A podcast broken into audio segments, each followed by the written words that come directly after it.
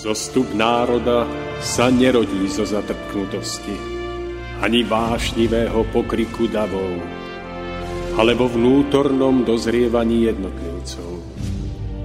Len ono dokáže vydať plod múdrosti a trvalej slobody, premáhajúcej tyraniu spoločenských systémov. Nad všetkými pôžitkami tiel, nad nespútanými rozkošami sveta skviesa drahokam ľudskej dôstojnosti, drahokam čistého srdca. Úcta, láska, pokora, odvaha sú cestou k cieľu, ktorý hľadáme. Stojac pred následkami svojich skutkov, kto obstojí?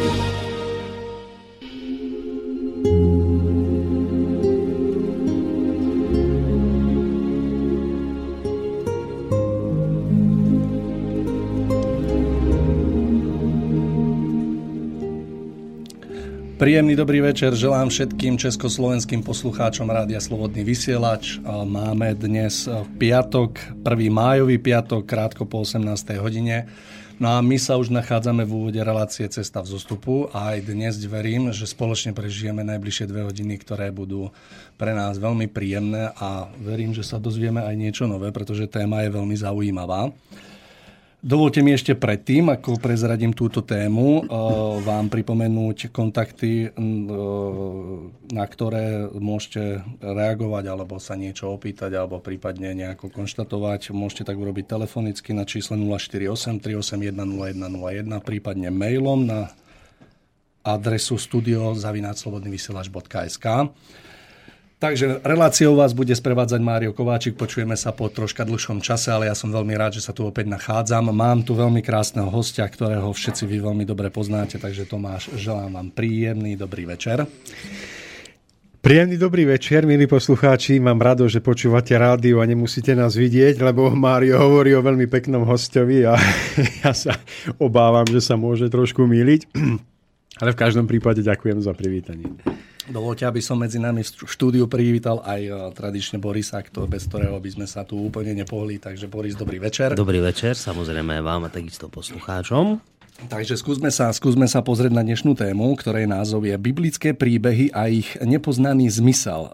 Spoločne sa skúsime porozprávať o tom, či sú biblické príbehy Starého zákona len chronologickým opisom židovskej histórie, alebo majú aj svoj hlbší význam, ktorý sa dotýka každého z nás. Ak áno, môžeme s istotou povedať, že ho poznáme a využívame pre náš duchovný rast, takže v tejto diskusii sa troška pozrieme úplne dozadu, myslím, že nejakých pár tisíc rokov dozadu. Ja sa na to veľmi teším, lebo táto téma je veľmi zaujímavá a som sám zvedavý, že čo nové sa dneska dozviem. Takže ja, ak dovolíte, odovzdal by som Tomáš vám slovo a skúsme sa nejako do toho pustiť a smelo. Tak to vyskúšajme. Tak, milí poslucháči, ešte raz vás pozdravujem od mikrofónu. Mám radosť, že Mário je bol ochotný prevziať úlohu moderátora, čiže ja dnes nebudem robiť zo seba moderátora, to znamená, nebudem zo seba robiť hlúpeho, ale budem sa snažiť odpovedať na otázky a dnes teda budem v tej pozícii človeka, ktorý sa bude snažiť ponúknuť hlbší pohľad na danú tému. A ako Mário spomínal, budeme hovoriť o starozákonných biblických príbehoch, o niektorých príbehoch, ktoré ja už od raného detstva poznám a tak ako nad nimi uvažujem v priebehu mesiacov a rokov, tak sa mi v živote odkrýva hlbší pohľad na tieto príbehy. A pretože sa nazdávam, že tieto príbehy by mohli byť obohatením aj pre vás, tak sme sa rozhodli zaradiť ich do dnešnej témy a trošičku si ich prehlbiť a poodkryť ich význam. Možno, že pre mnohých budú tieto príbehy úplne novými, pretože viem o tom, že mnoho poslucháčov vôbec nepozná Starý zákon, Bibliu a budú o týchto príbehoch počuť úplne prvýkrát. Takže uvidíme. Ak budete mať nejaké otázky, tak ako Mário spomínal, môžete volať, písať, my sa budeme snažiť odpovedať. Ja pripomínam, že ja nepatrím k veľkým znalcom Starého zákona ani Nového zákona v tom zmysle, že, že by som chronologicky poznal nejaké presné historické obdobia jednotlivých príbehov. Ani ma to viac menej nikdy nezaujímalo. Skôr sa snažím pozrieť sa na tie príbehy v ich duchovnom obraze, v nejakej ich hĺbšej duchovnej symbolike a toto považujem za dôležitejšie, než je to chronologické časové obdobie, kedy prebehli a aké vtedy boli okolnosti vlastne ich, ich odohratia sa na tých divadelných doskách dejín. Skôr, Mário, ako začneme preberať jednotlivé príbehy a vnikneme hlbšie, tak by som bol veľmi rád, keby sme si poodkryli to, že či vlastne sú tieto starozákonné príbehy iba nejakým súhrnom židovskej kultúry, na ktorú dnešní ľudia majú akési také zatrpknutie, že, že mnohí dnes tvrdia, že Židia ovládajú svet, to oni spísali Bibliu a prečo tu máme rozoberať nejakú ich históriu, keď my máme tú našu vlastnú slovanskú, na čo robiť tento spiatočný krok. Tak na jednej strane chápem, že že keď hovoríme o starozákonných príbehoch, tak skutočne budeme hovoriť o príbehoch, ktoré patria do palety židovskej kultúry, ich prežití. Ale na druhej strane títo Židia to dokázali spísať a zachovať zároveň pre dnešok ďaleko dokonalejšej podobe, než sme to dokázali my, Slovania, a to tiež o niečom svedčí. A na druhej strane ja aj v tejto židovskej kultúre a vôbec vo vývoji tohto národa vidím, že tento národ mal veľkú úlohu v histórii ľudstva, možno, že do určitej miery má, neviem, a že mnohé z toho, čo tento národ prežil, bolo a je skutočne obohatením nie len pre ten samotný židovský národ, ale aj pre spoločnosť alebo pre ľudstvo ako také. A navyše tie jednotlivé príbehy, vlastne dnes budeme rozoberať tri, tak nech to nevyzerá, že tu budeme hovoriť o desiatich príbehoch, tak tieto príbehy majú tak hlboký presah, že skutočne sa dotýkajú každého jedného človeka, nie iba príslušníka židovského mm-hmm. národa. Takže, takže budeme o tomto všetkom hovoriť s vedomím, že aj my, Slovania, máme našu kultúru, máme o čom hovoriť, ale pretože sme neboli tak pozorní, alebo sme si to nechali nejakým spôsobom ubiť, zabiť, tak toho tak mnoho nemáme. Takže, Mário, o čom vlastne budeme hovoriť? No, ja tu mám predovšetkým príbeh Daniela, proroka Daniela, alebo dá sa povedať lepšie povedané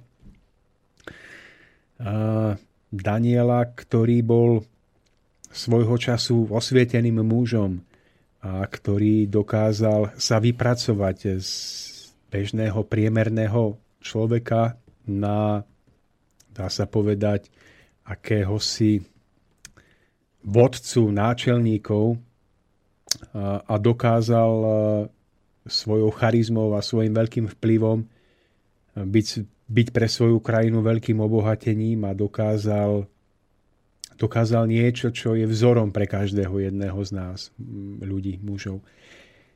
Tak budeme vlastne hovoriť o Danielovi, o jeho, o jeho príbehu, o tom, ako sa dostal do levovej jamy.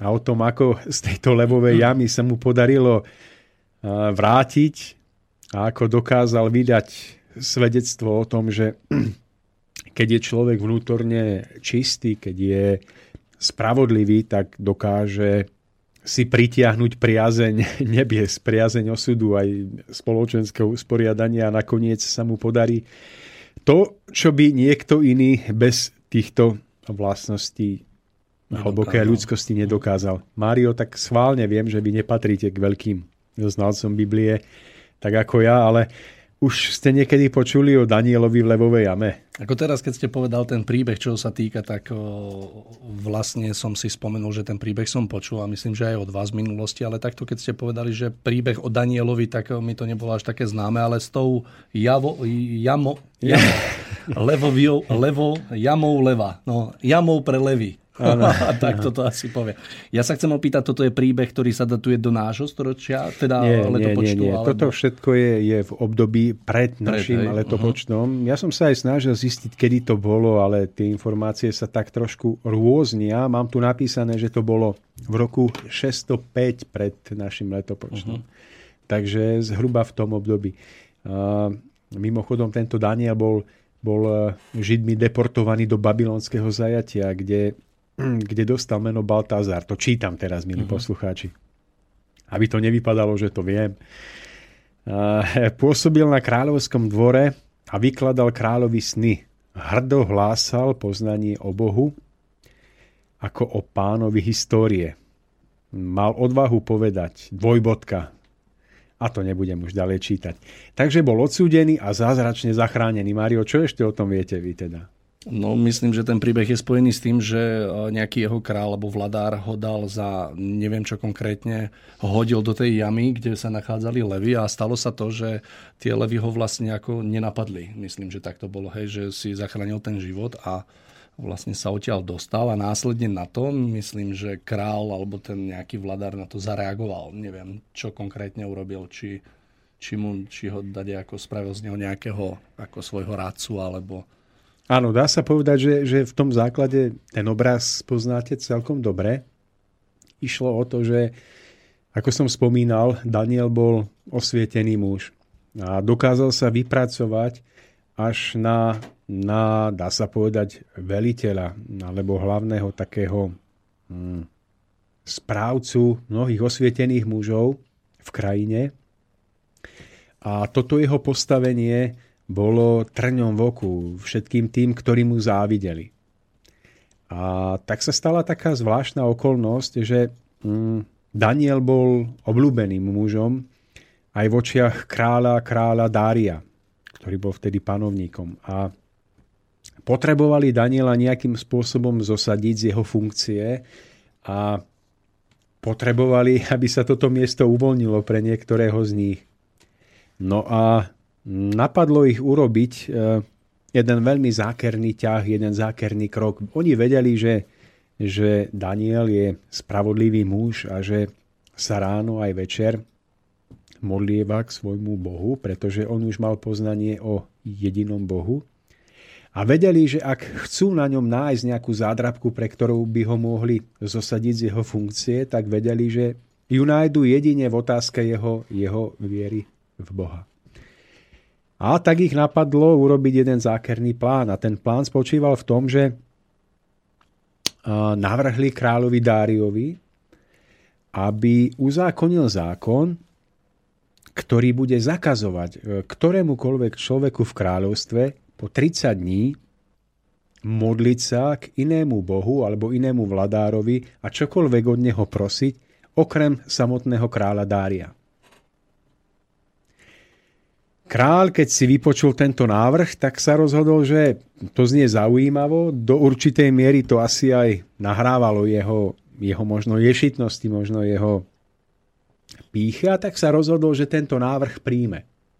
Čiže po tridsať dní nikto v kráľovstve nesmel prosiť o nič, žiadneho boha, žiadneho iného vladára, iba samotného kráľa. Ale títo zákerní muži vedeli, že Daniela to neodradí. Pravidelne si klaknúť na kolená a modliť sa. A tak ho jeden deň vystriehli, keď práve sa Daniel dozvedel o tomto uzákonení, o tomto výnose. Bol z toho veľmi zarmútený a tak zašiel do svojej izby, padol na kolená a modlil sa. A v tom ho títo zákerní muži vystriehli, ako vlastne porušuje zákon, ktorý vydal kráľ. To znamená, že, že prosí niekoho iného okrem samotného kráľa. Tak ho pochopiteľne zatkli, predviedli ho pred kráľa s tým, že mu privádzajú muža, ktorý porušil kráľovský výnos, kráľovský zákon, a dožadujú sa toho, aby, aby Daniela patrične potrestal.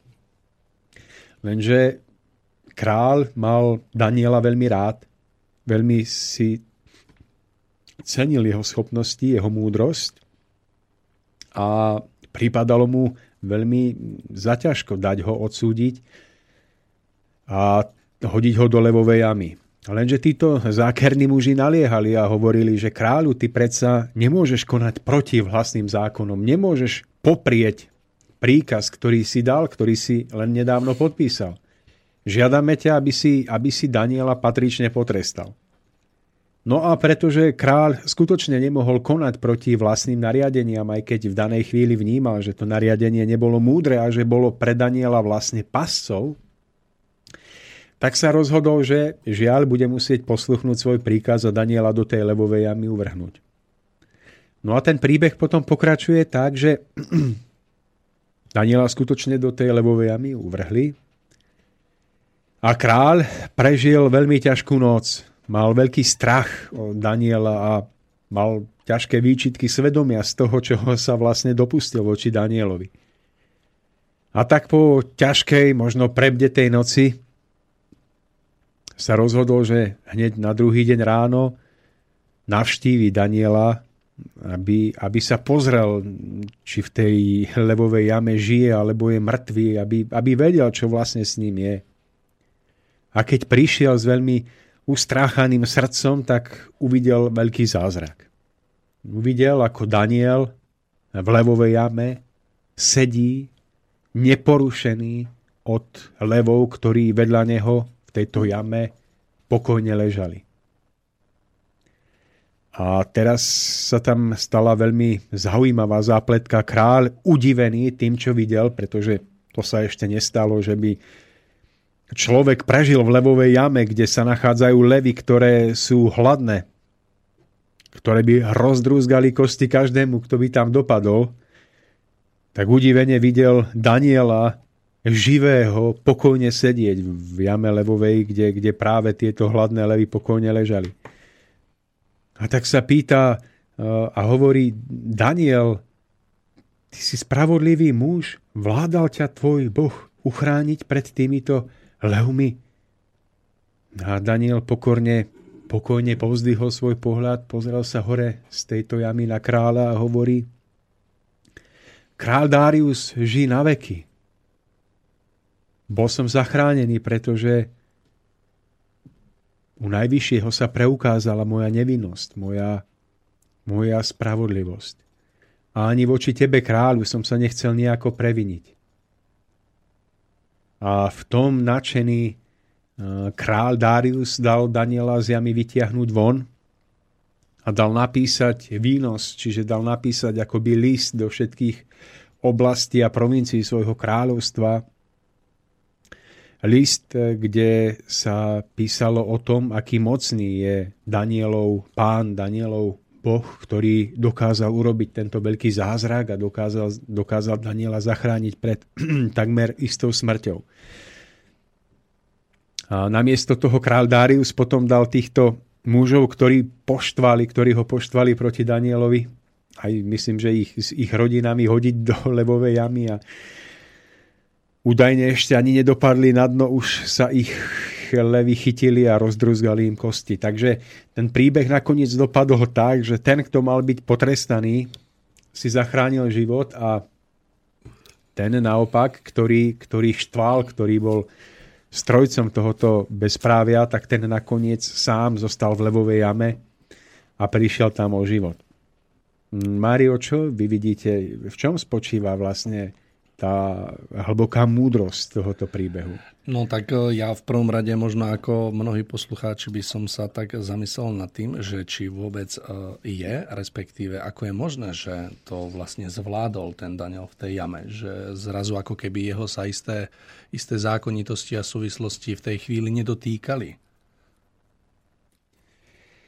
No to je samostatná časť, o ktorej budeme, alebo môžeme mm. si niečo povedať. Tak z, z mojho... k tejto, áno, k tejto, k tejto téme, ako je možné, že zvieratá dokázali byť nejakým spôsobom pokojné v situácii, nečinné, kde by, áno, nečinné. O tom môžeme tiež hovoriť, ale vyskúšajme ešte zodpovedať otázku, čo tak. Tento príbeh znamená, čo môže znamenať tento príbeh pre mňa a pre vás, keď nežijeme už niekde v starom Babylone, uh-huh.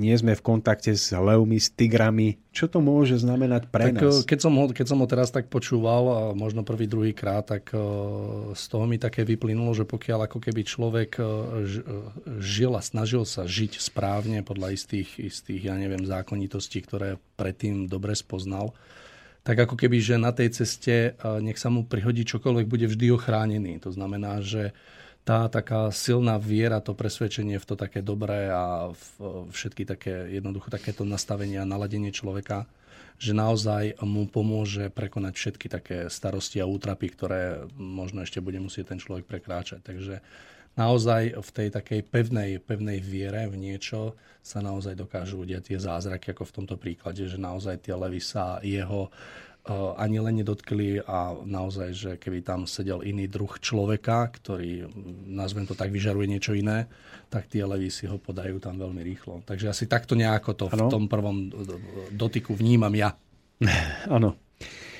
No, ja to vnímam podobne ako vy, ale cez to všetko v tom vnímam ešte akýsi hĺbší symbolický obraz. A ten obraz spočíva v tom, že alebo tá krása toho obrazu spočíva v tom, že Daniel v levovej jame je akýmsi hm,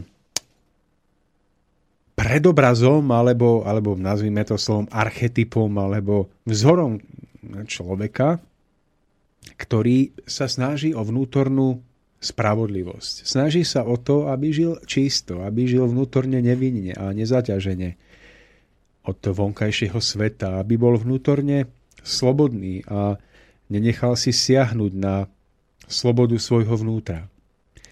A, a takýto človek je okolím niekedy skutočne riadne poštvaný, vyštvaný, je napádaný. A je hodený do levovej jamy. Čo je tou levovou jamou?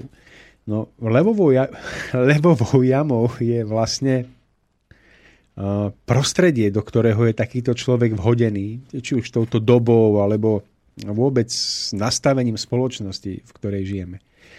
Čiže tou levovou jamou môže byť práca, kde je takýto človek vhodený. Jednoducho je hodený do pracovných pomerov, do nejakého zamestnania a nemôže sa odtiaľ dostať, nemôže odtiaľ utiecť, odísť. Je nejakým spôsobom viazaný tým, že potrebuje splácať peniaze, tým, že sa mu nenaskytá nejaká nová šanca odísť do lepších pomerov.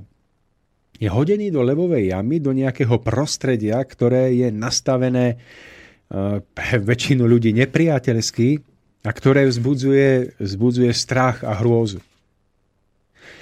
Samotnými levmi sú niekedy tí samotní ľudia, ktorí sa nachádzajú v tomto prostredí, kde tento dobrý a spravodlivý človek žije. Čiže môžu to byť kolegovia daného človeka v práci. Môžu to byť nadriadení. Môžu to byť rôzni ľudia, s ktorými prichádza do kontaktu. Ale nemusí to byť iba práca, ktorá je pre človeka levovou jamou. Môže to byť domácnosť, môže to byť dom, kde žije, kde pôsobí, to jedno. Dôležité je, že tými levmi sú ľudia, ktorí sa zvyčajne prejavujú agresívne, ktorí dokážu iba útočiť, ktorí dokážu iba žrať a útočiť trhať na všetko a trhať. A čo to znamená, že, že, že vlastne tento človek zostal v levovej jame nedotknutý? To vlastne znamená, že tento človek, ktorý prichádza v každodennosti života na to pracovisko alebo kdekoľvek, je svojou vnútornou čistotou tak silno nastavený, svojou vnútornou rozhodnosťou je tak silno nastavený a presvetlený, že všetky tieto negatívne vplyvy z jeho okolia, to znamená všetky tie levy, všetci tí ľudia, ktorí sú naučení iba útočiť, nemajú vnútornú silu a niekedy ani motiváciu takéhoto človeka rozdrúzgať a zničiť. A to sa stáva práve vtedy, keď je, je človek, ktorý prichádza do tohoto prostredia vnútorne, dá sa povedať, čistým, vnútorne nedotknutým. Áno, takže ak ma správne rozumiete, tak, tak ja vlastne hovorím o tom, že Daniel, Danielom môže byť každý jeden z nás, ak sa snaží byť čistým. Levovou jamou je prostredie, kde každodenne prichádzame, a tými tigrami alebo levmi sú niekedy agresívni ľudia, s ktorými sa stretávame. A ja hovorím podľa tohoto vzoru Daniela, že ak si dokážeme zachovať vnútornú čistotu, tak budeme od týchto ľudí nedotknuteľní. Že oni sa v našej prítomnosti mnohokrát budú správať úplne inak, než by sa správali, pokiaľ by sme reagovali nejakým spôsobom negatívne, pokiaľ my sami by sme boli podobní ako oni. Čiže skúsim vám to uviesť na nejakom kratučkom príklade. Dajme pre poslucháčov. Predstavte si, že ste človek, ktorý prichádza do zamestnania medzi ľudí, ktorí sú, akí sú. Sú zvyknutí pracovať pod tlakom, prejavujú sa agresívne. Ako náhle vy prídete do tohoto prostredia a na agresivitu reagujete agresivitou, tak sa stáva to, že napätie narastá. Nemá to konca. Začína sa uplatňovať zákon pomsty. Energia, ktorú máte využívať na tvorivú prácu, sa vyčerpáva, vylieva niekde bokom a vy sa cítite byť veľmi vyčerpaný, unavený, znechutený zo života. A vlastne toto je stav, kedy vám tie levy e, siahajú na váš život, ako by vás vnútorne zabíjali. Pretože vy sám nie ste vnútorne nastavení tak, aby ste na tú vonkajšiu agresivitu reagovali vnútorným pokojom. Čiže stávate sa obeťou týchto levov. A oni zároveň sa môžu stať vašou obeťou. To je jedno. Skrátka, prežívate stav vnútorného vyprázdnenia, vnútorného ubíjania seba samého. Ale naopak, ak vy do tej jamy vstupujete ako človek, ktorý má vnútorne ujasnenú svoju životnú cestu, chápe, že prichádza do prostredia, kde si má zachovať svoj vnútorný pokoj s vedomím, že to, čo ide prežiť, je pre neho životnou úlohou, skúškou, školou, kde sa snaží pôsobiť s vnútornou rozvahou, aby neublížil, aby sa sám na novo nezaťažil, tak sa stáva, že aj keď na neho zvonku tieto levy dotierajú, útočia na neho, tak on tým, že podrží energiu a neodpovedá rovnakým spôsobom, tak dokáže tieto levy spacifikovať. Doslova sa stáva, že agresívny človek, ktorý by, by na vás zaútočil, vycíti tak silnú vnútornú silu, ktorú mimochodom využívajú aj mnohí majstri bojového umenia na tých najvyšších miestach, postoch v tomto umení, že tou vnútornou silou dokáže prekonať nepriateľa bez toho, aby došlo k fyzickému kontaktu, útoku, či už na rovine slov, alebo verbálnom, na verbálnej rovine.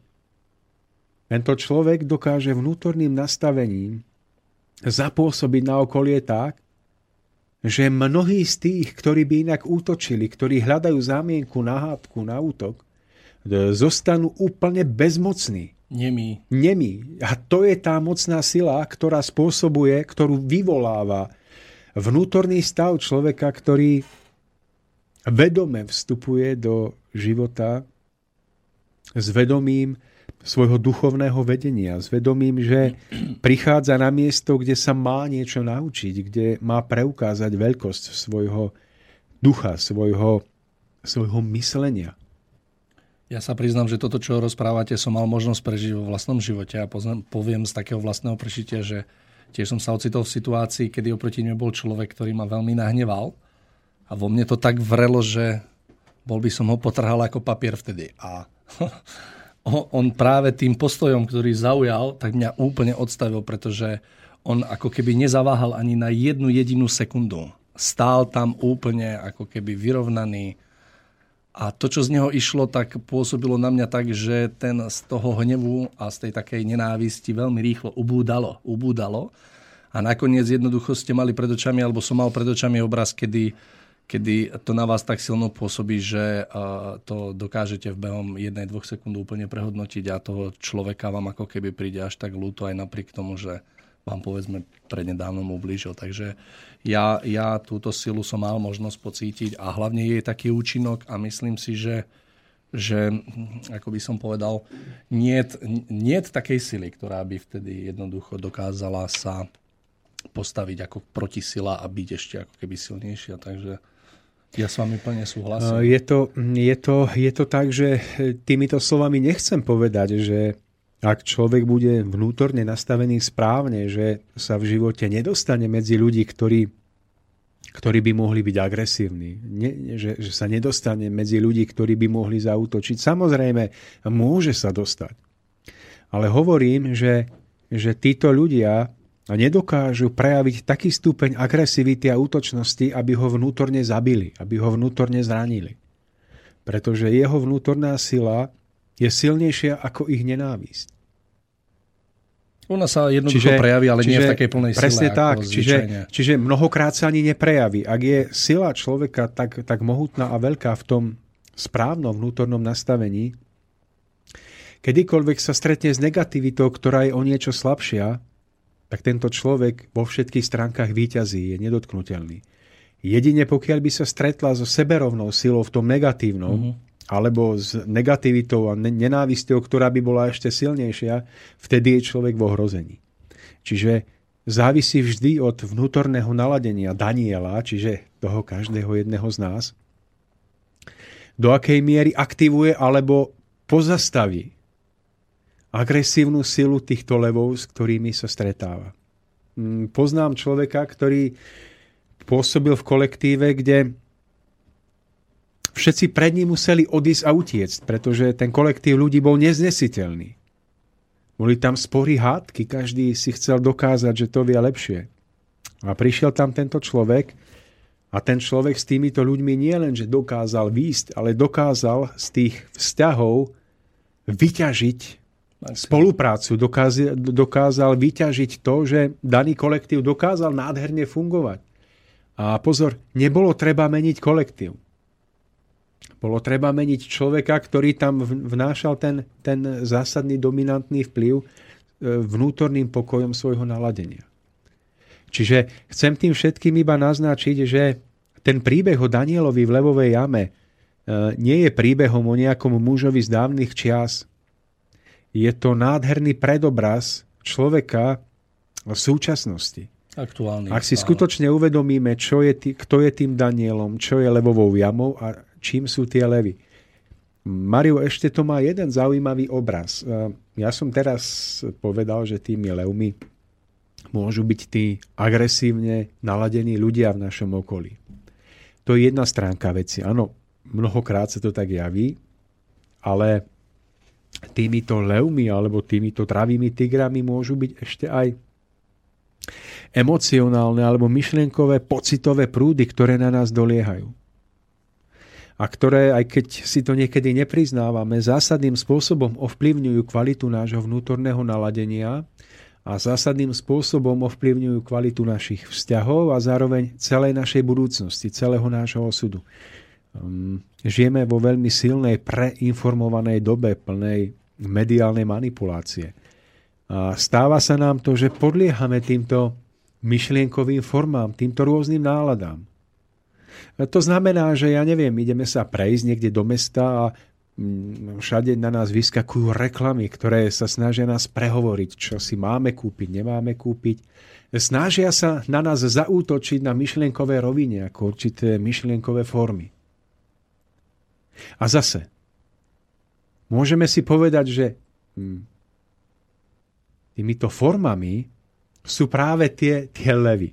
Ak my budeme ako ten Daniel vnútorne čistý, tak sa stane, že hoď tieto rôzne billboardy, rôzne myšlienky budú na nás vysielané, agresívne na nás útočiť a budú sa snažiť stiahnuť nás do toho mainstreamového prúdu a toho smrtonosného konzumu, tak my si dokážeme tým svojim vnútorným naladením, tou vnútornou nevinnosťou a čistotou vytvoriť tak silnú ochranu, že všetky tieto formy, ktorým podliehajú desaťtisíce milióny ľudí, budú voči nám bezmocné. Čiže my prejdeme daným dňom, daným úsekom nášho života s tým, že zostaneme sami sebou.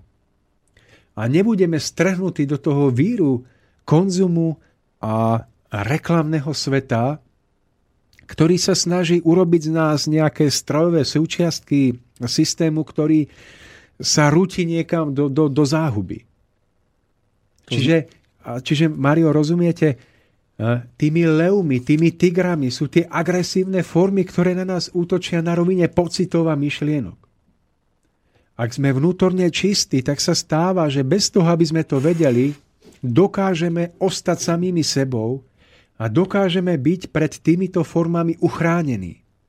Čiže my navonok sa javíme ostatným ako ostatní ľudia, s ktorými žijeme. Ale vnútorne sme neroztrhaní, sme vnútorne živí. Čiže, čiže vlastne vnútorne sme ako ten Daniel, ktorý leží pri levoch, ktorý, ktoré sú bezmocné ho zničiť.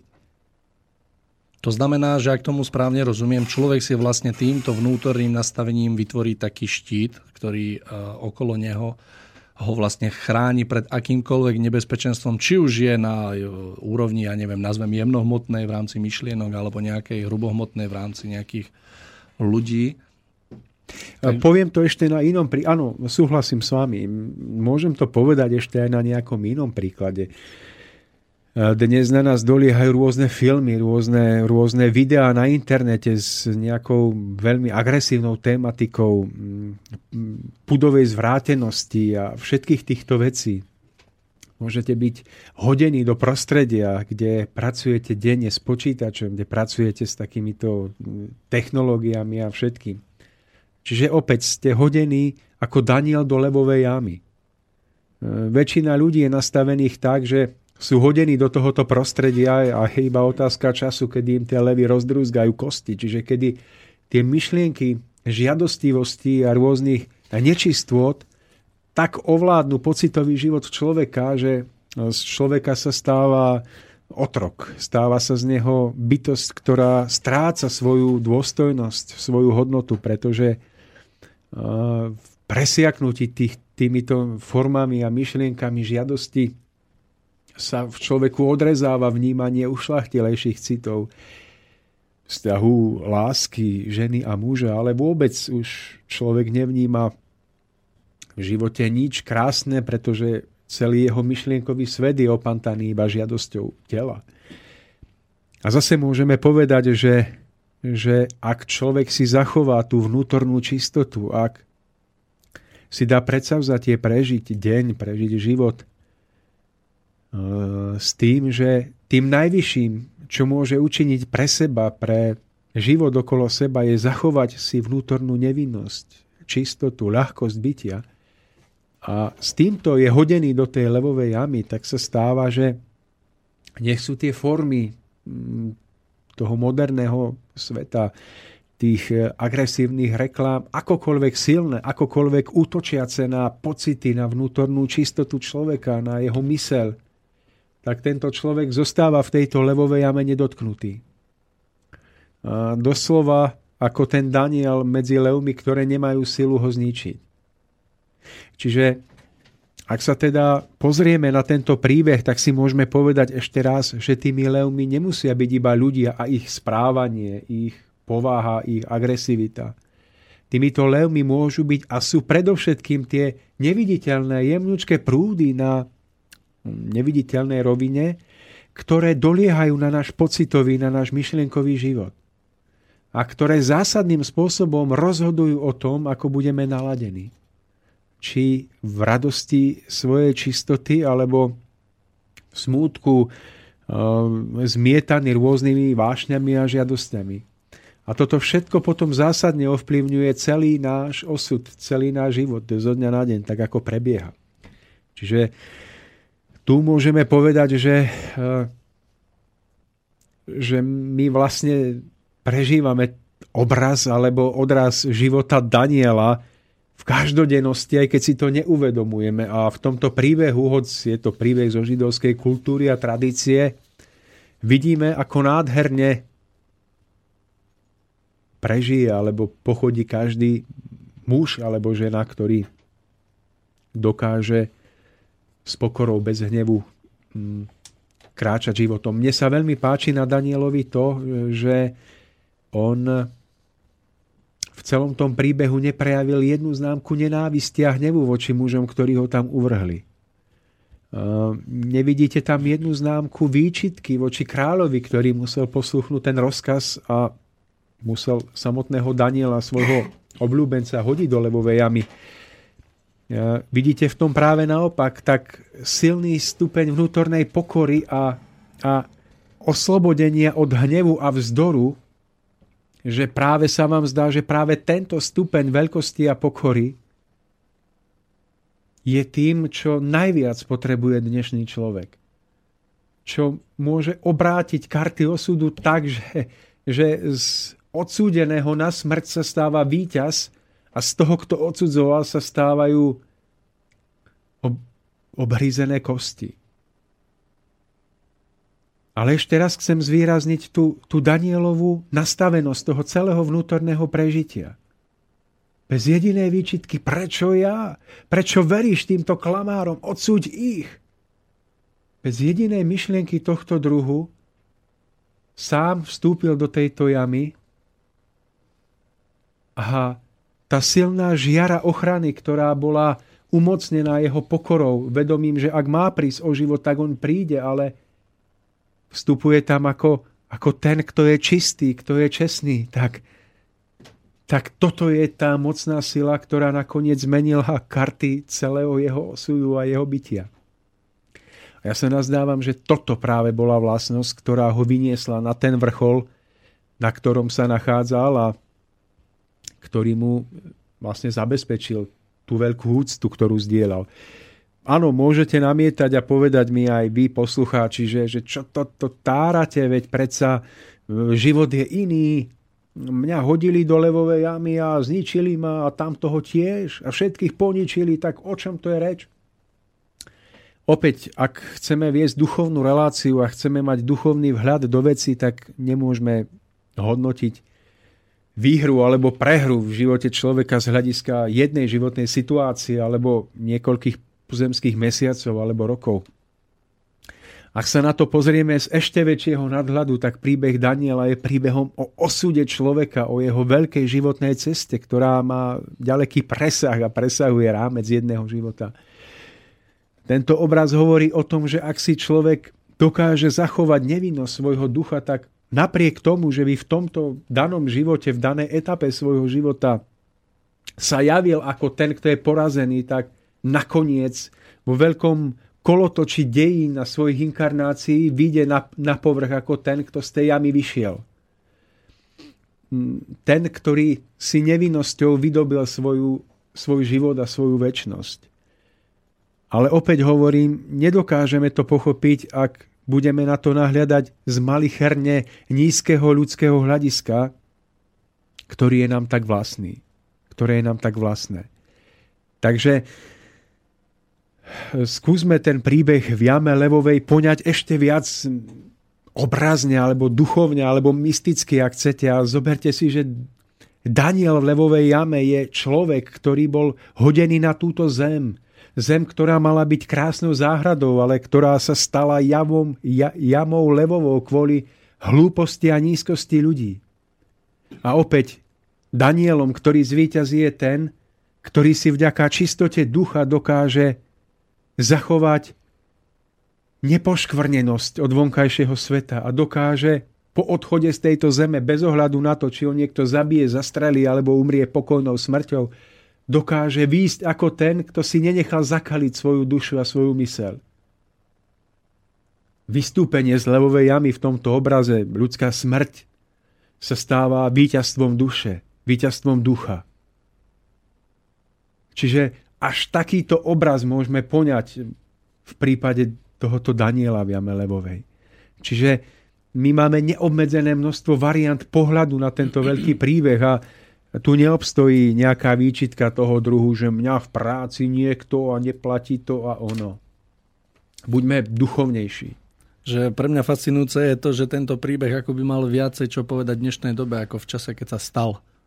že, že tento príbeh, keď vás počúvam, je tak aktuálny na dnešnú dobu, že naozaj ako keby porozumenie myšlienok, ktoré ste práve vyjadril, bolo Uh, nie, že nevyhnutné, ale to najpodstatnejšie, čo by sme mali v živote pochopiť, na to, aby sme dokázali kráčať do ďalších dní bez toho, aby nás čokoľvek bolelo, keď sa začne vracať. Čokoľvek. Takže veľmi pekne. Zaujímavé je v tom, že celý tento príbeh, to, ako dokázal Daniel spracovať svoje obvinenie, ako dokázal sa nezľaknúť tej výhrážky, že ak sa bude modliť, ak tak sa spreneverí pardon, kráľovi.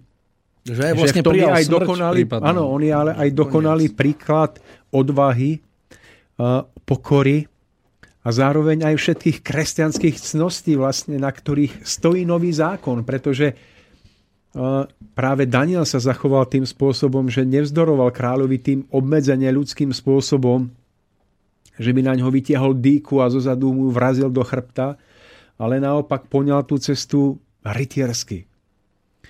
Takže hm, hovorím, nemá to byť príbeh, ktorý nás má priviesť k tomu, že sa vzdáme motivácie niečo meniť v spoločnosti. Nemá to byť príbeh, ktorý nám má povedať, že ak je v spoločnosti bezprávie, tak sa máme schúliť a nič nerobiť. Je to príbeh, ktorý hovorí o tom, ako si zachovať nepoškvrnenosť ducha a duše od všetkých útokov z reklamného sveta, z pocitového sveta, odvšadial. Toto si nezme z tohoto príbehu ako tú zlatú perlu. Toto je to hlavné poslanie veľkého života Daniela. A navyše meno Daniel má hlboký význam, pretože prekladači a znalci významu mien poznajú, že Daniel znamená Pán je môj sudca. Čiže v tomto mene sa zachvieva aj, aj povaha celého tohoto príbehu. Takže milí Danielovia, Danielovia a všetci, ktorí Danielovia a Danie, Danielami nie ste, tak sa nimi môžeme stať, pretože to vlastne bez ohľadu na to, aké máme meno. meno. Ide o to tak, o to tak. veno, o to duchovné veno. Takže, dobre, Tomáš, takže ja... hovoríme o židovskej tematike, Mário, prepáčte. Uh-huh. Máme dnes na výber tri prenádherné skladby, ktoré pochádzajú práve zo židovskej kultúry, takže vážení neonacisti, tak vydržte to chvíľku, pretože budú znieť židovské, ale krásne skladby. Takže otvorte srdce a zavrite mozog. Takže Boris.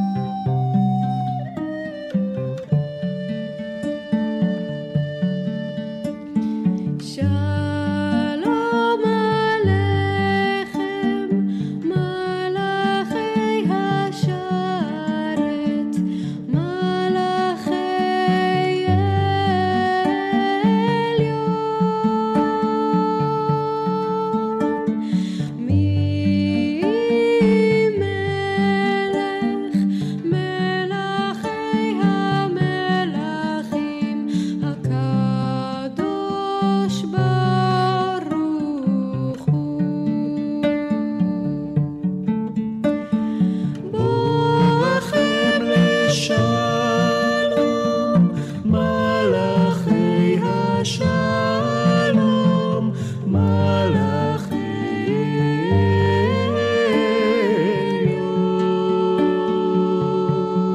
HaShalom.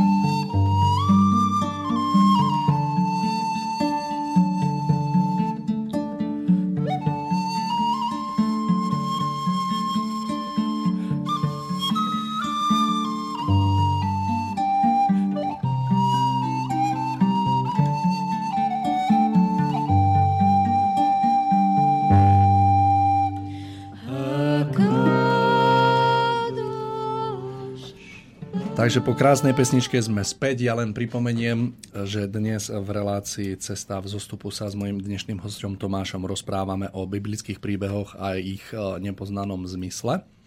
Začali sme prvým príbehom, bol to príbeh o Danielovi z minulých čias, ktorý podľa môjho názoru bol veľmi pekne Tomášom vysvetlený. Prehúpneme sa troška ďalej, ale dovolte mi ešte predtým, aby som pripomenul telefonický kontakt pre tých, ktorí by ste, sa, ktorí by ste chceli nám zavolať, niečo sa opýtať, prípadne s nejakým dodazom, nejakým konštatovaním, tak môžete tak urobiť na čísle nula štyri osem tri osem jeden nula jeden nula jeden, prípadne mailom na adresu studio zavináč slobodný vysielač bodka es ká. Takže sme späť. Boris nám dal povolenie, že môžeme ďalej pokračovať v relácii, takže Tomáš, ja by som bol veľmi rád, keby sme sa posunuli k príbehu číslo dva. Som zvedavý, že aký príbeh ste vybral, pretože naozaj to neviem. Prvý bol veľmi pekný a verím, že druhý bude minimálne tak pekný a ešte krajší, takže poďme do toho. Mário, v zlomku sekundy som sa rozhodol, že budeme pokračovať v príbehu o, a to sa bude strašne ťažko sklonovať, o Noachovi alebo o Noem. O Noeovi. No, Noeovi. Takže ak nás počúvajú nejakí slovenčinári, tak prosím, buď nás opravte, alebo nás neodsudzujte, pretože tieto ťažký hlavolám. Pani Sibyla Mislovičová nám to potom vysvetlí. Tak Noach, tak budeme používať hebrejský pojem Noach. Postava z biblickej knihy Genesis, spravodlivý Noé, syn Lemacha, vnuk Matuzalema, postavil podľa Božieho návodu archu a zachránil ľudský rod a živočíšne druhy na tejto zemi. Vraj Noé mal okolo šesťsto rokov, keď nastala potopa, a podľa Biblie žil deväťstopäťdesiat rokov. Vážení poslucháči, nevypínajte to ešte, toto nie sú podstatné údaje, ak tomu neveríte.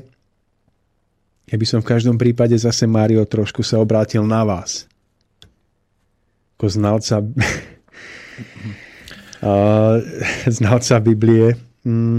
Už ste o tomto príbehu počuli niekedy? Vyskúšajte vy povedať z vášho pohľadu, o čom tento príbeh je. Viete, že z toho, čo som počul, tak myslím, že je to príbeh o človeku, ktorému ako keby zhora bolo dané, čo má presne urobiť v istú dobu, keď sa blížil, ja neviem, vo svete, myslím, že potopa bola ako keby veľká a on dostal možnosť týchto, alebo istých ľudí, a neviem, či aj zvieratá, asi aj zvieratá, nie? Áno, áno. Na dinosaury, dinosaury mu tam nevošli. Hej, že to znamená, je to človek, ktorý, ktorý dostal možnosť vykonať veľkú vec v podobe toho, že zachránil istých ľudí, isté zvieratá a pred niečím, čo asi postihlo veľké množstvo ľudí vtedy, vtedy žijúcich na Zemi.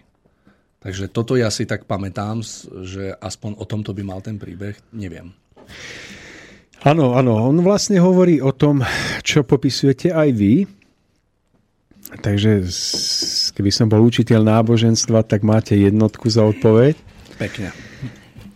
Uh, ale my sa vyskúšajme ešte tak trošičku inak pozrieť na tento príbeh. Uh, hlavne na začiatku neposudzujme tento príbeh z hľadiska jeho historickej uh, skutočnosti. To znamená, že či naozaj sa stalo to, že či bola potopa sveta, lebo vieme, že niektoré časti na Zemi neboli zatopené v období, keď mala nastať potopa sveta. Takže asi to nebola tak celkom úplne potopa sveta. A aby sme zbytočne nestrácali čas a energiu tým, že začneme tento príbeh posudzovať z hľadiska toho, či nejakých reálnych parametrov. Aby sme sa nepozerali na to tak, že či Noé naozaj žil deväťstopäťdesiat rokov, pretože z hľadiska vtedajšieho merania času a ľudských rokov to mohlo byť nastavené úplne inak. A nepozerajme na to ani z toho hľadiska, či Noé mal dosť veľkú loď na to, aby tam zmestil všetky živočíšne druhy, pretože pravdepodobne všetky tam nezmestil. Skúsme sa na tento príbeh opäť pozrieť skôr z hľadiska duchovnej symboliky alebo obraznej symboliky, ktorá má v mnohých prípadoch starého aj nového zákona hlboký význam a hlboké opodstatnenie. Dokonca hlbšie než samotné historické, chronologické nejaké vysvetlenie týchto dejov. Takže Noé, Noé ako Muž, ktorý v očiach stvoriteľových, v očiach pánových našiel zaľúbenie.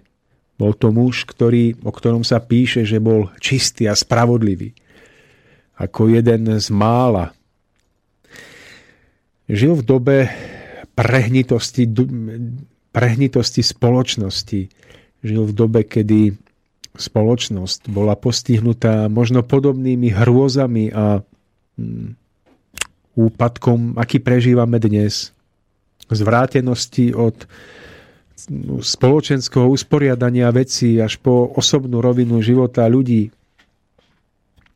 Celá tá doba, v ktorej žil, sa z môjho pohľadu až nápadne podobá tej dnešnej, s tým, že tá dnešná tú pôvodnú predbieha v tom, že žijeme v dobe internetizácie, dobe médií, kedy ten úpadok nadobúda ešte drtivejšiu podobu a zdrcujúcejší rozsah. Čiže bola to doba nesmierne ťažká, nesmierne úpadková. A cez to všetko sa v nej ocitol tento muž, Noach, Noé, ktorý si dokázal zachovať svoju vnútornú spravodlivosť a čistotu. Vieme o tom, že stvoriteľ, ktorý videl úpadok spoločnosti, videl, že nikto nedbá na jeho zákony a nariadenia, sa rozhodol, že dopustí, aby bola podľa biblického príbehu ľudská spoločnosť zmetená vodou. Že dopustí, aby živly vody zmietli ľudské pokolenie a mohla sa začať akási nová výstavba, nová etapa vývoja ľudského spoločenstva. Môžeme si teraz klásť otázku, či by niečo také stvoriteľ dopustil, alebo nie. Ale toto všetko je v tomto príbehu opäť druhoradé a vedľajšie. Nie, stvoriteľ by to nebol dopustil v tom, že by to bol trest, jeho trest voči ľuďom. On iba dopustil, aby si ľudstvo prežilo následky svojej tvrdohlavosti a svojho úpadku. Stvoriteľ nikoho netrestal ani netrestá, iba dopustil, aby sa ľudstvo dožilo toho, po čom tak veľmi túžilo. Následkov svojej nezodpovednosti. To znamená, že mala prísť potopa. Ale opäť, čo znamená, čo znamená potopa v tom symbolickom význame? Čo znamená loď archa, Noémova archa, ktorá mala byť akúsi miestom záchrany? Tak si to opäť poďme postupne rozobrať. Noé bol varovaný, že má prísť na zem potopa sveta, že ľudstvo bude zmetené. On, ako ten spravodlivý, bol vyhliadnutý, aby, aby prežil a aby sa stal základom nového ľudstva. A tak mu bol darovaný impuls, alebo bola mu daná z vyššej vôle rada, že má sa pripraviť na túto potopu tým, že vybuduje, postavia loď, koráb, ktorý bude miestom jeho záchrany, kde on sa v čase potopy bude môcť ukryť aj so svojou rodinou, aj zvieratami, počkať, kým potopa prejde, aby sa potom opäť mohol vrátiť na zem, suchou nohou mohol vstúpiť na zem a aby mohol pokračovať v začiatku nového života. A tak sa to presne aj stalo. Keď Noé uposlúchol vnútorný hlas, tak urobil úplne divnú a zvláštnu vec z pohľadu vtedajších ľudí. Začal na súši staviať loď. Začal opracovávať drevené brvná, začal z nich vytvárať rebrá lode a vlastne začal vytvárať takúto, takúto veľkú, takýto veľký koráb, ktorý mu mal neskôr zachrániť život. Paradoxné bolo, že keď to začal robiť, tak sa skutočne dostal do pozície, že ho ľudia považovali za blázna. Na súši staviať koráb. Teraz, keď sa my všetci zabávame, keď všetko prekvitá v plnom prúde, bol považovaný za blázna. Ale potom sa stala tá udalosť, že voda skutočne prišla, ľudstvo bolo zmetené a Noé práve vďaka tomu, že uposlúchol vnútorný hlas a urobil nezmysel, že na súši začal staviať koráb, tak vďaka tomu prežil aj on, jeho rodina a zvieracie druhy. Ale opäť, poďme do tej symboliky. Čo je tým oceánom, čo je tým morom, v ktorom, v ktorom sa utopilo toľko ľudí v jeho dobe? V tom prenesení na súčasnosť. Čo no, je tým morom? No ako keby, dneš, keby sme to preniesli do dnešnej doby, tak ako po, z môjho pohľadu tým morom bolo všetko to také temno, ktoré nás obklopuje. Hej, tá jednoducho taká špina, tá nesprávnosť, nelogickosť a všetko to, čo z toho vzniká postupne. Hej, takže to je také, také okolie, ktoré je pre nás, ako by som povedal, taký, takým morovým. Hej, že je to taký... Hello. Taký mor. No a ten koráb, to by malo byť niečo, čo by nás malo pred týmto všetkým uchrániť za istých predpokladov. Presne tak, ako hovoríte. Tým oceánom, tým morom je ten oceán nečistoty, ktorý nás obklopuje. Čiže ja je to, je to priestor, v ktorom sa nachádza mnoho tých dravých rýb, mnoho dravých žralokov a mnoho príšer, ktoré, ktoré plávajú v tomto oceáne a ktoré s tou vlnou nečistoty doslova zabíjajú množstvo ľudí, ktorí nie sú pripravení. Čiže, čiže tým oceánom, tým morom je tá, to more nečistoty. Čo je tým korábom, ktorý mal Noé postaviť? Tak tým korábom by mala byť pre nás nejaká taká tiež ako keby neviditeľná stavba, ktorú by sme mali postaviť alebo vystavať v našom vnútri, ktorá by mala slúžiť jednoducho na tú ochranu pred tým takým znečisteným okolím. Presne tak. Čiže takto, ako o tom hovoríme, tak vás navádzam na, na správne odpovede.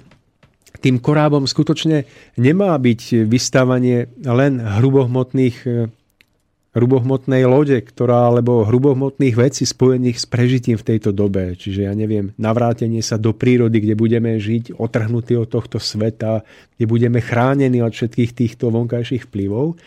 Ale predovšetkým postavením tohoto korábu má byť postavenie korábu v nás. Čiže má byť vytvorenie toho, čo nás povznesie nad more všetkej tejto nečistoty, ktorá nás obklopuje. A môžeme povedať, že stavba korábu, vytváranie tejto konštrukcie je duchovnou prácou na sebe samom. Čiže je to duchovná práca, kedy si človek vedome vytvára ochranu pred vplyvmi, ktoré prichádzajú z vonkajšieho sveta. Vedome si stavia loď tým spôsobom, že si uvedomuje, aké je dôležité, aby sa nenechal vtiahnuť do mašinérie tohoto konzumu, tohto sveta a aby si naopak naproti tomu utváral svoj vlastný vnútorný obraz o svete, v ktorom žije. Aby dokázal byť sám sebou. Čiže tak, ako má telo rebrá, ktoré vytvárajú pevnosť jeho hrudníka, tak má loď svoje rebrá, ktorá vytvára, ktoré vytvárajú pevnosť jej korpusu. A tak má mať aj náš vnútorný život, svoje rebrá, svoju konštrukciu. A to je vlastne tá vnútorná stavba, kedy sa človek usiluje o ľahkosť svojej duše. Tak ako sa loď mala vznášať na vodách nečistoty, tak by sa mala loď ľudskej duše vznášať na vlnách nečistoty toho myšlienkového, pocitového prúdu, ktorý na nás dolieha. Čiže dá sa povedať, že človek stavia loď, ktorá ho má zachrániť tým, že nalaďuje svoju dušu tak, aby dokázala plávať na vodách a vlnách všetkej nečistoty. To znamená, nalaďuje svoju dušu tak, aby bola vnútorne povznesená, aby zostala nevtiahnutá do víru nečistoty. A opäť to nie je jednorázový dej, to je práca na sebe samom, kedy človek vedome sa zamýšľa nad významom svojho života. Snaží sa ujasniť si veľký obraz toho, odkiaľ prichádza na túto zem. Prečo tu prichádza? Akú úlohu má splniť a kam sa má raz navždy vrátiť? Človek tým, že spracováva tieto myšlienky, nanovo si uvedomuje význam veľkej milosti daru života na tejto zemi. uvedomuje si hodnotu ľahkosti svojho vnútorného života, tak týmto všetkým si vytvára tie pevné rebrá tej pomyselnej lode svojej duchovnej, duševnej ľahkosti, ktorá ho bude potom nadnášať nad všetkou nečistotou. Čiže v dnešnej dobe nám niekto môže povedať, ale prečo vy staviate loď na suchu? To znamená, prečo vy sa staráte o duchovný život, keď všetko okolo prekypuje konzumom a všetko máme, všetko, po čom túžime, máme hneď. Ale vy vidíte, čo sa blíži. Vidíte, že tá obrovská vlna nečistoty je tak veľká, že onedlho zmetie všetkých. A vy si uvedomujete, že vy musíte už v predstihu stavať túto záchrannú flotilu, túto záchrannú loď. Pretože ak to nespravíte, v okamihu prívalu tejto vlny už môže byť neskoro. Aj bude. Čiže pre človeka, ktorý žije v tejto dobe, má byť Noémov príklad vzorom, že je potrebné staviať koráb, vytvárať si stav vnútornej povznesenosti skôr, než sa všetko definitívne zrúti. Než sa dovolí, dovalí tá vlna, očistná vlna, ktorej padnú za obeť miliardy ľudí.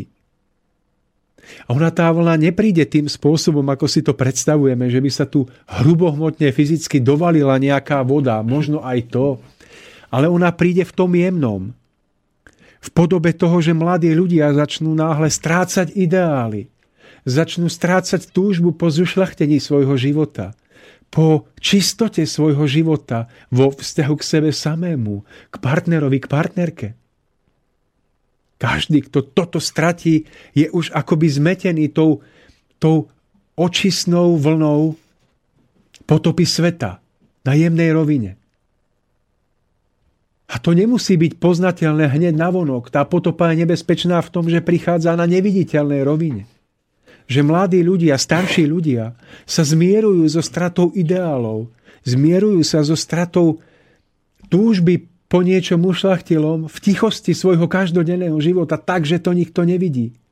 A predsa v tom spočíva ich utopenie sa v tom najpodstatnejšom rozmere ich bytia.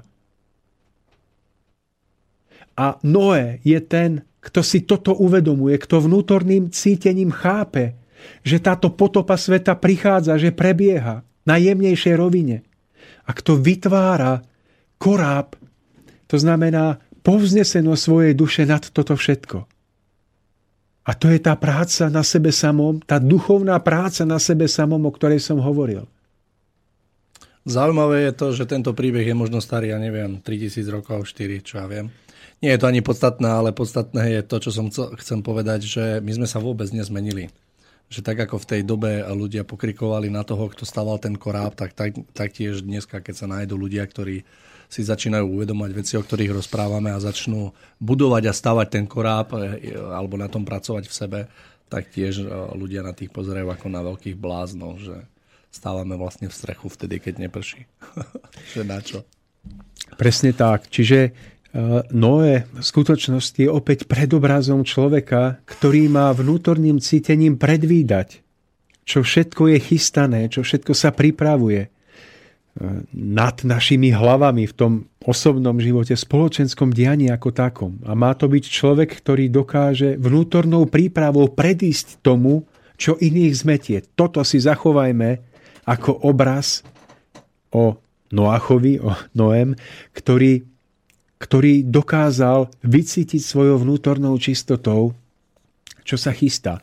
Zaujímavé na tomto príbehu je aj to, že podľa Biblie zachránil aj mnohé živočíšne druhy.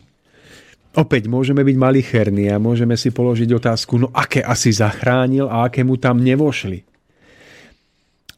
Keď sa na to pozrieme z toho hĺbšieho hľadiska, tak Tak čo to znamená, že Noé zachránil živočíšne druhy? My môžeme povedať, že človek, ľudský duch, ľudská bytosť, ktorá je vnútorne veľká, ktorá si zachová svoju podstatu, svoju duchovnosť, takže je veľkým obohatením pre celú prírodu, pre tisíce a milióny živočíšnych druhov. Dá sa povedať, že človek keď si zachová svoju tvár, tak pomôže tomu, aby nevymreli mnohé živočišné druhy. Čiže inými slovami povedané, zoberie ich na svoj koráb a zachráni ich pred vyhnutím. Čiže obrazne povedané spôsobí to, že sa neutopia v tom svete tzv. Evolúcie vývoja, ktorý je v skutočnosti úpadkom. On ich ani nepotreboval nalodiť na, tých, na tú loď po jednom. Samozrejme. Čiže dá sa povedať, že mnohé tie živočíšne druhy sú spojené s ľudským bytím ako takým. Pretože živočíšne druhy sú hierarchicky tak trošku pod vplyvom človeka. A zase ten človek, ktorý dokáže byť človekom, nechá týmto zvieratám žiť. Dokáže naopak ešte ich podporiť v ich prirodzenom vývoji. Čiže obrazne povedané zoberie ich na ten koráb, na ktorom ich zachráni. Dá sa povedať, že ich zahrnie pod vplyv svojho ducha, svoj, svojej duchovnej veľkosti. A tým ich zachráni pred vyhnutím. Čiže tu nejde o to, či Noé ich na palubu zobral toľko, alebo onakoľko, alebo či aj dinosaury. Alebo či iba samičky, alebo samcov. To je všetko bezvýznamné. Významné je pochopiť, že človek, ktorý je tým, ktorý má byť zachránený, ktorý má ten vnútorný potenciál ostať sám sebou, je obohatením aj pre celý prírodný a živočíšny svet. Čiže obrazne povedané, berie celú prírodu pod svoju ochranu. Čiže dá sa povedať, že ich pozýva na tú loď, ktorá má byť zachránená, ktorá má prejsť očistou. Takže Noé je jeden veľký a krásny príbeh o nás, o každom jednom z nás a nazdávam sa, že veľmi aktuálne. Je krásny, pretože je tam aj krásne opísané to, ako sa Noé nakoniec po tej obrovskej potope, keď videl, ako všetko okolo neho padá, ako podlieha víru nečistoty, ako dokázal potom vyhliadnúť prvé lúče teplého slnka, alebo prvé teplé lúče slnka a dokázal vnímať začiatok toho nového. Dá sa povedať, že Noé, to znamená človek, ktorý dokáže mať to, čo Noé mal v sebe, takže je človekom novej doby. Či už to berieme v tom nejakom duchovnom obraze, alebo aj pozemskom, je človekom, ktorému je pridelená budúcnosť tejto zeme.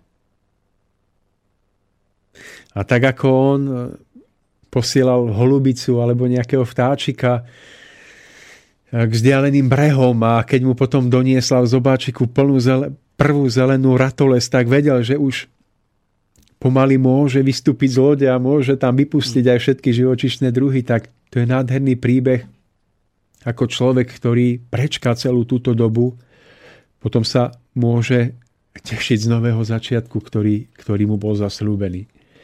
Takže, Mário, toľko k samotnému príbehu o, o Noachovi.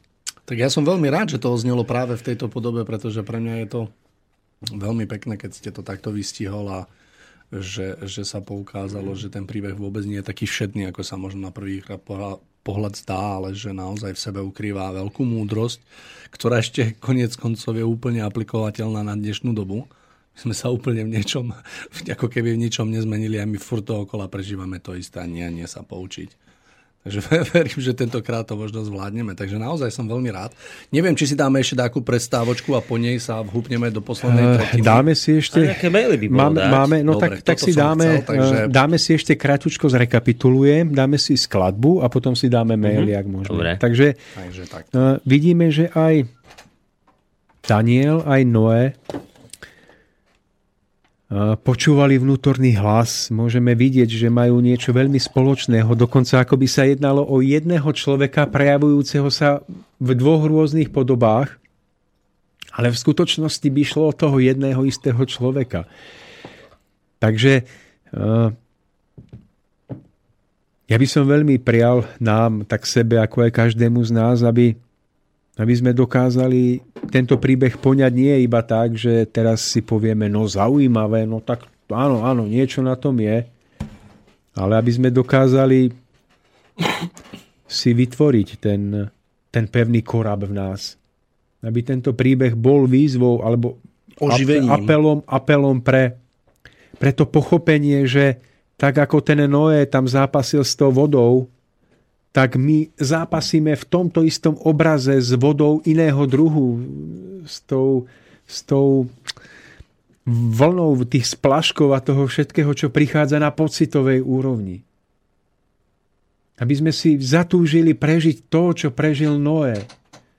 Že s jeho túžbou po čistote dokázal robiť veci, nad ktorými sa iným pozastavoval rozum, pre ktoré bol vysmievaný, ale ktoré on urobil, lebo mu to vnútorný hlas tak radil a ktoré sa ukázali byť v tej chvíli najdôležitejšej, tým najdôležitejším, čo on mal spraviť. A vo chvíli, keď tí, ktorí sa mu vysmievali, videli, že on má pevný koráb a oni sa topia, možno si veľmi želali, Noé, zober nás na palubu, zachráň nás. Ale on vedel, že nikoho z tých, ktorí sa mu posmievali, nesmie zobrať, pretože by tým spôsobil pošpinenie toho nového, toho nového začiatku, na ktorom, v ktorom mal on stáť ako, ako prvý. Čiže skúsme tento príbeh poňať v duchovnom obraze a pochopiť správne, čo bolo tou potopou a čo je tou potopou dnes. Pochopiť správne, čo to znamená, aký význam v živote má počúvať vnútorný hlas. Na tomto celom príbehu ani tak nie je úžasné to, že, že čo sa vtedy to udialo. Bola voda, dnes sú to myšlienkové formy žiadostivosti rôznych, že korábom, ktorý bol vtedy z dreva, dneska má byť vnútorný život človeka. Ale na tomto všetky, všetkom je pre mňa osobne najfascinujúcejšia jedna vec, ktorú som už spomenul, že on dokázal počúvať vnútorný hlas a že dokázal na základe vnútorného hlasu urobiť niečo, čo bolo v očiach iných ľudí úplne divné, hlúpe, smiešné, hodné opovrhnutia, čo sa neskôr ukázalo ako to, vďaka čomu prežil on a mnohí iní, a čo sa neskôr ukázalo ako to, po čom tí, ktorí sa mu posmievali, neskôr najviac túžili. Toto je perla celého príbehu. Pretože dnes sa vám môžu smiať, keď si dáte, vy milé ženy, pekné šaty, sukňu. Keď si chcete zachrániť v návale špiny svoj stud, svoju čistotu, môžu sa vám smiať. Ale vy viete, že tým staviate koráb svojej čistoty, ktorá vás povznesie nad oceány nízkosti, myšlienok od iných mužov, ktoré by vás znečisťovali, pošpiňovali do bahna. A vy viete, že tento koráb máte stávať, hoci tomu ešte nikto nerozumie, lebo nevníma vnútorné deje. Vy viete, že to máte urobiť, lebo vďaka, aj vďaka tomu bude, bude vaša duša nesená na vlnách špiny. A sú tisícoraké podoby, v ktorých má muž, žena prejaviť to, že počúva vnútorný hlas. Že stavia koráb na súši. Aby sa neskôr ukázalo, aký hlboký význam v tom spočíval. Ďalšia krásna skladba so židovskou tematikou. Dajme si ten, ten Izrael z, od moj, z filmu Mojžiš.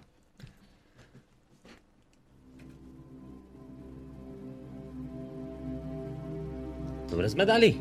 Je to ono. Dobre.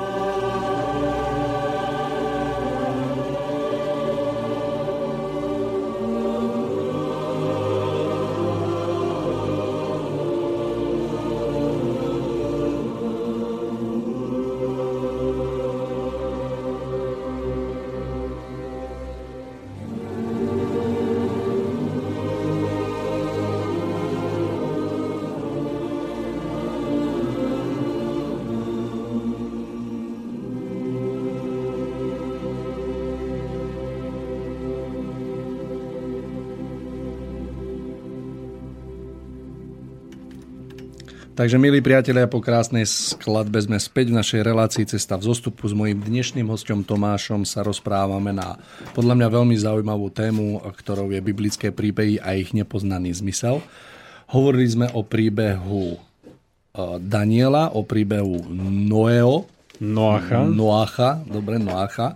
Priznám sa, že pre mňa veľmi, veľmi užitočné a veľmi tak krásne príkladné vysvetlenie celý ten zmysel, ktoré tieto príbehy majú. My sa máme posledných dvadsať nejakých sedem minút do konca. Ak môžeme, Boris, pozrieme mm-hmm. sa, máme tam nejaké maily. Takže... Máme tu, máme nejaké mailiky. Tak začneme najskôr od mailom od Jozefa. Tam píše z Anglicka. Mohol Noé žiť deväťsto rokov. Pred tisíc ročiami ešte nebola natoľko vyvinutá individualita, čiže ľudia sa natoľko nestotožňovali so svojím fyzickým telom ako my teraz. Ale vedomie duša bolo ešte akoby rozprestrené medzi skupiny ľudí. Čiže človek sa oveľa viac cítil ako súčasť komunity, národa alebo svojho rodu. Čiže veľmi pravdepodobne to je tak, že starovekí muži, o ktorých sa píše, že žili stovky rokov, tak je to myslené tak, že celý rod generácie z otca na syna, vnúka a tak ďalej žil napríklad deväťsto rokov. A keď zomrel posledný potomok tohto, roku, tak sa, tohto rodu, tak sa povedalo, že Noé zomrel. Čiže meno Noé v tomto prípade označuje celý rod Noéovcov, podobne s Matuzalomom a inými. Tak som to niekde videl vysvetlené Emilom Pálešom, myslím, že je to v jeho knihe. Tak to je prvý mail. Áno, súhlasím s tým, môže to tak skutočne byť. A zároveň opäť prikladám ten dôraz na to, aby sme spolu s týmito poznatkami zároveň, zároveň vnímali tú zlatú perlu celého toho, tohoto príbehu. A stále pripomínam, že by bolo dobré, aby bol Noé, Noach v našom obraze stelesnení muža, ktorý dokáže ísť do neznáma s dôverou v svoj vnútorný hlas a ktorý dokáže robiť veci, ktoré na prvý pohľad sa môžu javiť ako smiešne a hlúpe, ale ktoré sa neskôr ukážu ako tie, ktoré dokážu vrátiť alebo zachrániť život. Tak a ešte ten druhý mail máme od Martina z Ružomberka.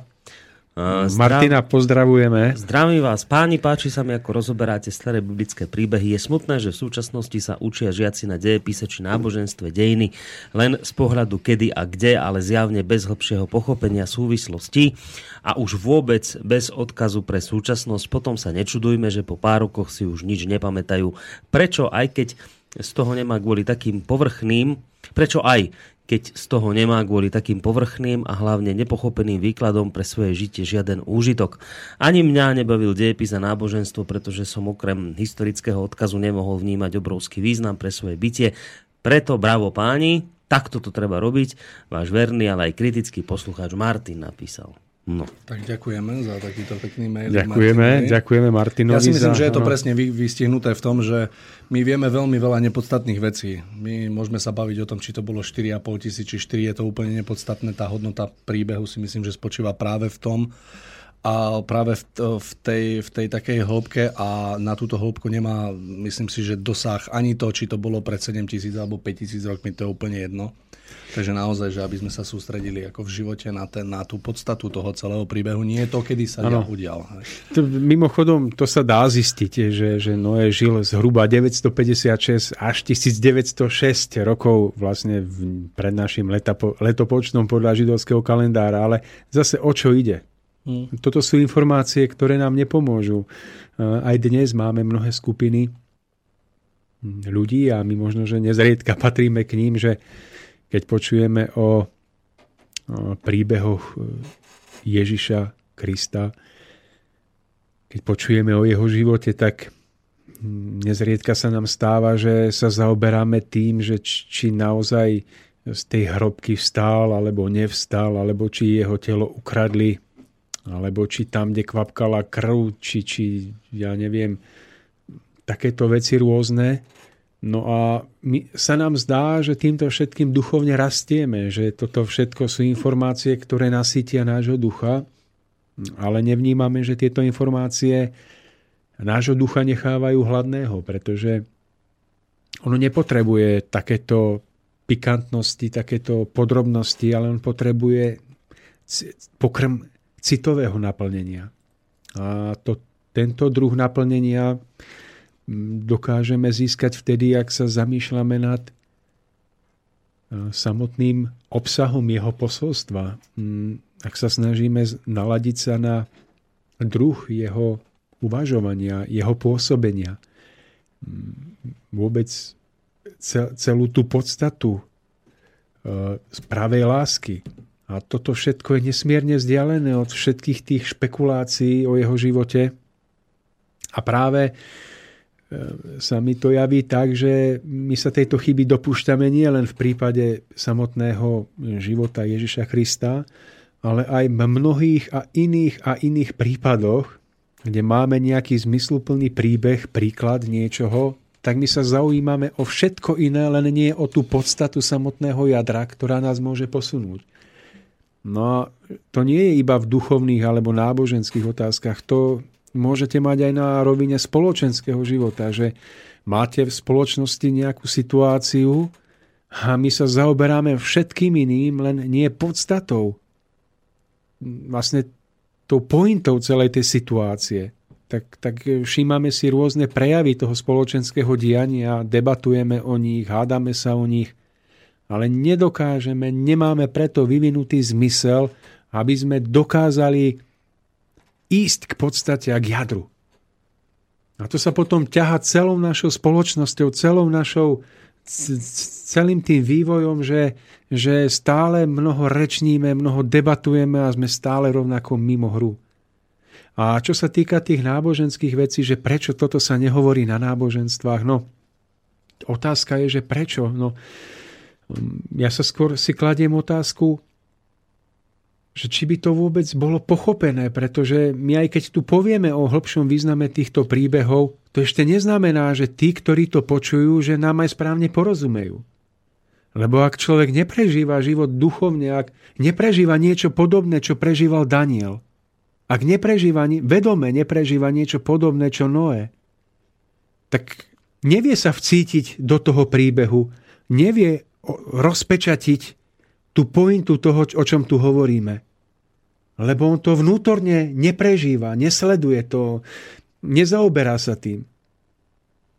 Čiže môžu si nás vypočuť, ja neviem, tisíce ľudí, ale bude len niekoľko, ktorí vnútorne pocítia ten vnútorný hlas srdca, že náhle pocítia, ako to je, keď, keď ten Noé musel čeliť výsmechu od okolia, keď stával koráb. Lebo oni si to pretransformujú do toho svojho života, že aj oni niečo túžia robiť a okolie sa im smeje. Až keď takto živo vstúpia do toho príbehu a budú to porovnávať s tým, čo oni sami prežívajú v danej situácii, potom sa odpečatí jedna pečať za druhou. Potom ten príbeh niečo povie. Ak niekto prežíva niečo podobné ako Daniel v danom príbehu a má pocit, že na tom pracovisku je ako ten Daniel v levovej jame a za- začne hľadať cestu, ako sa uchrániť, aby už ďalej netrpel a vážne sa tým začne zaoberať, až vtedy mu tento príbeh ožije. Dovtedy je zapečatený. A my môžeme o ňom aj pekne povedať, môžeme ho opísať, a človek môže mať pocit, že mu porozumel, ale stále ho nepochopil. Lebo ho vnútorne nežije. Čiže preto aj tá otázka na náboženstvách, ako sa to učí alebo má učiť. Prihováram sa za to, aby sa deti nezaťažovali príliš náboženskými úvahami a nejakými múdrosťami. Skôr naopak, deťom treba umožniť, aby prežívali svoj život v ich detskosti so všetkým, čo detsko prináša, naplno. Aby poznávali prírodu, prírodné zákonitosti, diania. Pomaličky poznávali medziľudské vzťahy. Aby potom postupne boli privádzaní do toho života hlbšej duchovnej symboliky, starých príbehov. Aby, aby sa o tom dozvedali úmerne ich duchovnej zrelosti. Lebo nie je nič horšie, ako chcieť z dieťaťa urobiť dospelého človeka, ako chcieť z detskej duše urobiť vzdelaného teológa, ktorý bude nadúpaný informáciami, ale ktoré nedokáže vnútorne uchopiť, lebo ich nemôže prežiť ešte na detskej rovine svojho prežívania. Takže aj otázka mnohých iných tém, ako sú opätovné príchody na zem. A sú to veľmi citlivé veci, ktoré ak by sa začali rozoberať nie veľmi citlivým spôsobom, tak by sme spôsobili viac škody ako úžitku. Všetko, o čom hovoríme v duchovnom obraze, musí byť zakotvené do duchovnej cesty človeka. To človek, tieto obrazy, o ktorých hovoríme, má sám poznávať na svojej ceste. To preto my si dávame iba návody. Možno v budúcej relácii sa ešte dotkneme príbehu Mojžiša. To je, to je hlboký obraz. A tam ide o to, aby človek tieto obrazy z jednotlivých historických etáp židovského alebo iného národa alebo prírodného diania, aby, aby ich odkrýval predovšetkým on sám svojou prácou. Preto si povieme iba dva, tri, ale má to byť duchovná práca človeka, kto, ktorá mu na tej ceste sama odkryje obrazy, ktoré iným musia ostať skryté. A práve v tom spočíva taká krásna tajúplnosť duchovnej cesty, ale nie je to žiadna mystika. Je to v tom, že človek vie, že keby povedal o obraze, ktorý iný neprežil, tak ho nepochopí a ešte ho skomolí a znehodnotí. Že to má byť tá cesta človeka, ktorý kráča životom a náhle poznáva, že veci, ktorým nerozumel alebo mal pocit, že im rozumie, že im nerozumel. Že poznáva ich hlbší význam, ich hlbší rozmer, ich hlboké prepojenie s inými oblastiami. A to je tá jeho osobná skúsenosť, ktorá mu dáva vnútornú silu.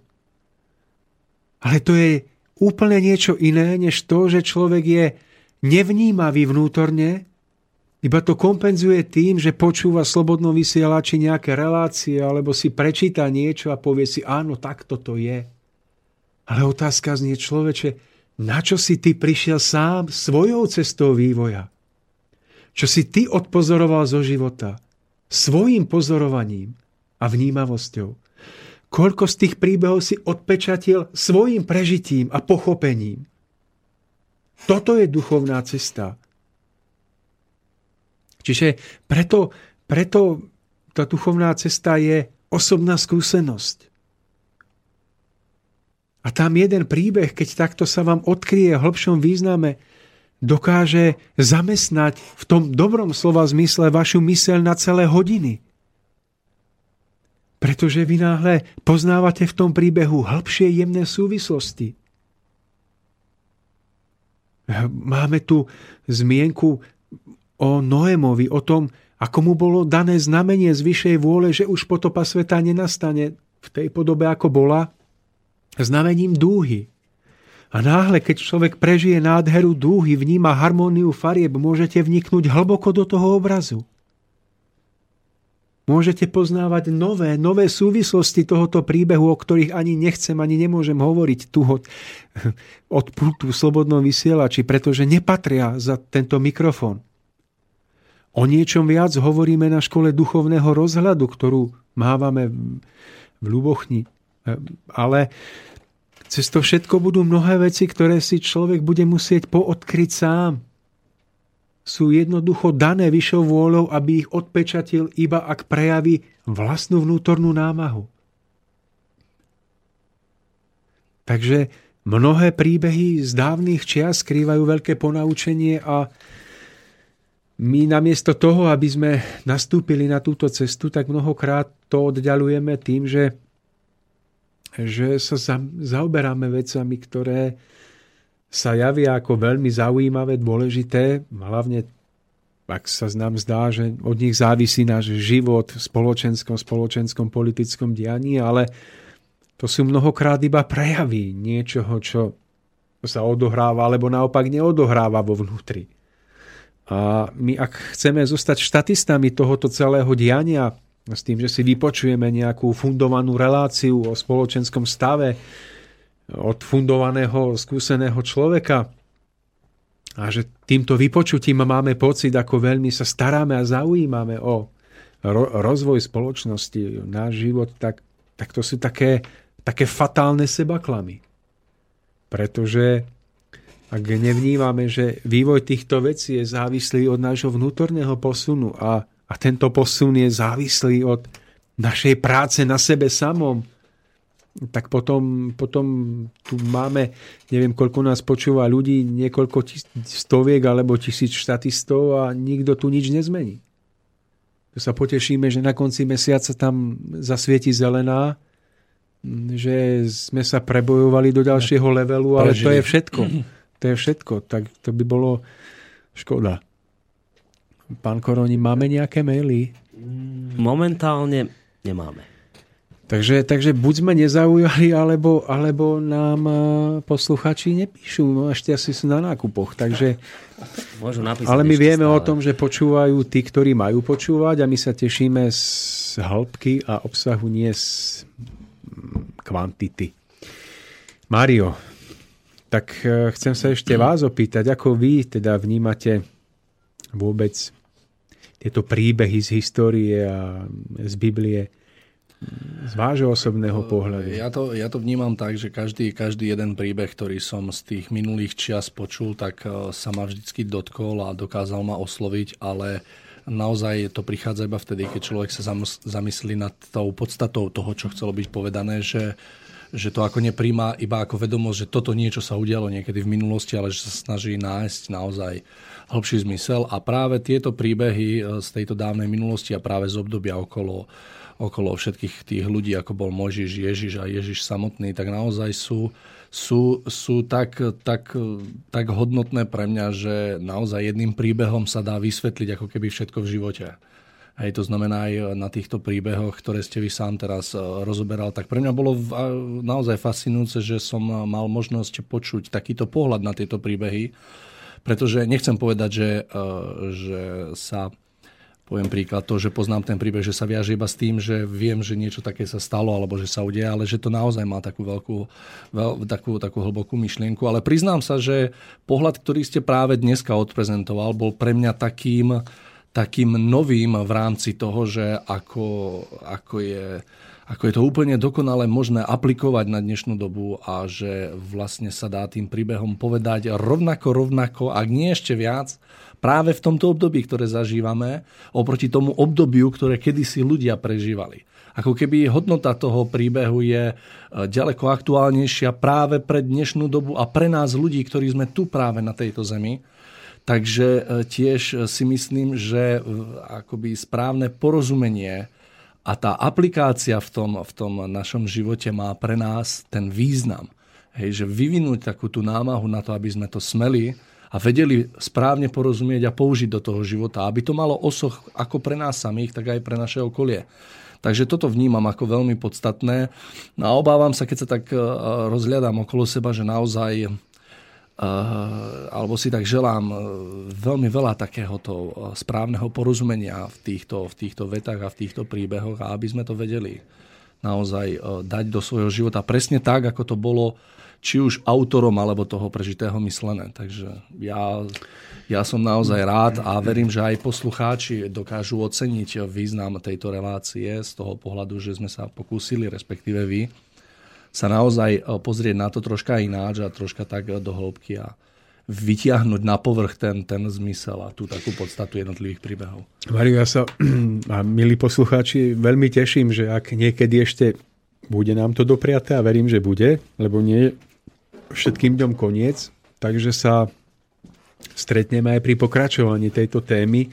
Ešte som slúbil, že by sme si povedali niečo o Mojžišovi, o jeho úniku alebo o jeho exoduse z egyptskej zeme. Takže to je veľký príbeh veľkej cesty človeka, ktorý ani tak nesúvisí s osobou samotného Mojžiša, ako je obrazom duchovného vývoja, duchovnej skúsenosti človeka ako takého. Ale Starý nový zákon je doslova pretchnutý takýmito príbehmi. To môžete čítať v Novom zákone o tom, ako apoštol Peter chodil po mori, po vode. A odhliadnime od toho, či sa to fyzicky dá, alebo nedá. Ale aký to má hlboký obrazný význam. Chodiť po vode, čo to znamená, keď sa začal topiť, čo to znamená, keď keby dôveroval a nezačal sa topiť. Čiže toto všetko má svoj hlboký význam a toto všetko dávam iba ako také motívy alebo podnety preto, aby ľudia sami začali skúmať a hľadať. Pripomínam, že my s pánom Mišovie sa snažíme viesť školu duchovného rozhľadu. Táto škola prebieha aj v Českej zemi pod vedením alebo prednášaním iných ľudí, než sme my s pánom Mišovie. A na tejto škole sa dá ísť o niekoľko úrovní hlbšie, alebo vyššie možno sa dá povedať, v daných témach, než sa dá tu vo vysielači, pretože vieme o tom, že nás môžu počúvať najrôznejšie spektrá ľudí a my musíme našu tému tomu prispôsobiť, ale na škole duchovného rozhľadu sa dá predsa len viacej zavnímať, akí ľudia tam sedia, akí ľudia a do akej miery dokážu ísť v pozorovaní tej, v rozvíjaní tej téme ďalej samostatne. Takže ak budete mať záujem, je možnosť túto školu navštevovať. Zatiaľ je to tak, ako už som spomínal, že ten, ten prvý cyklus je je viac menej naplnený. Už prebehlo sedem vyučovacích dní a tá téma sa posunula, takže zvažujeme, ak by sa našlo viacej ľudí, otvoriť novú, novú skupinu alebo novú tzv. Triedu. Ale to bude závisieť od toho, koľko ľudia sa nájdu, pretože je potrebné, aby tam bol dostatočný počet ľudí. A je veľmi ťažko zapájať už do tohto rozbehnutého vlaku úplne nových ľudí, pretože tých sedem vyučovacích dní, to je sedem krát päť, sedem krát šesť vyučovacích hodín, to je už dosť veľa, aby tí noví ľudia úplne nestratili kontext toho, čo predchádzalo.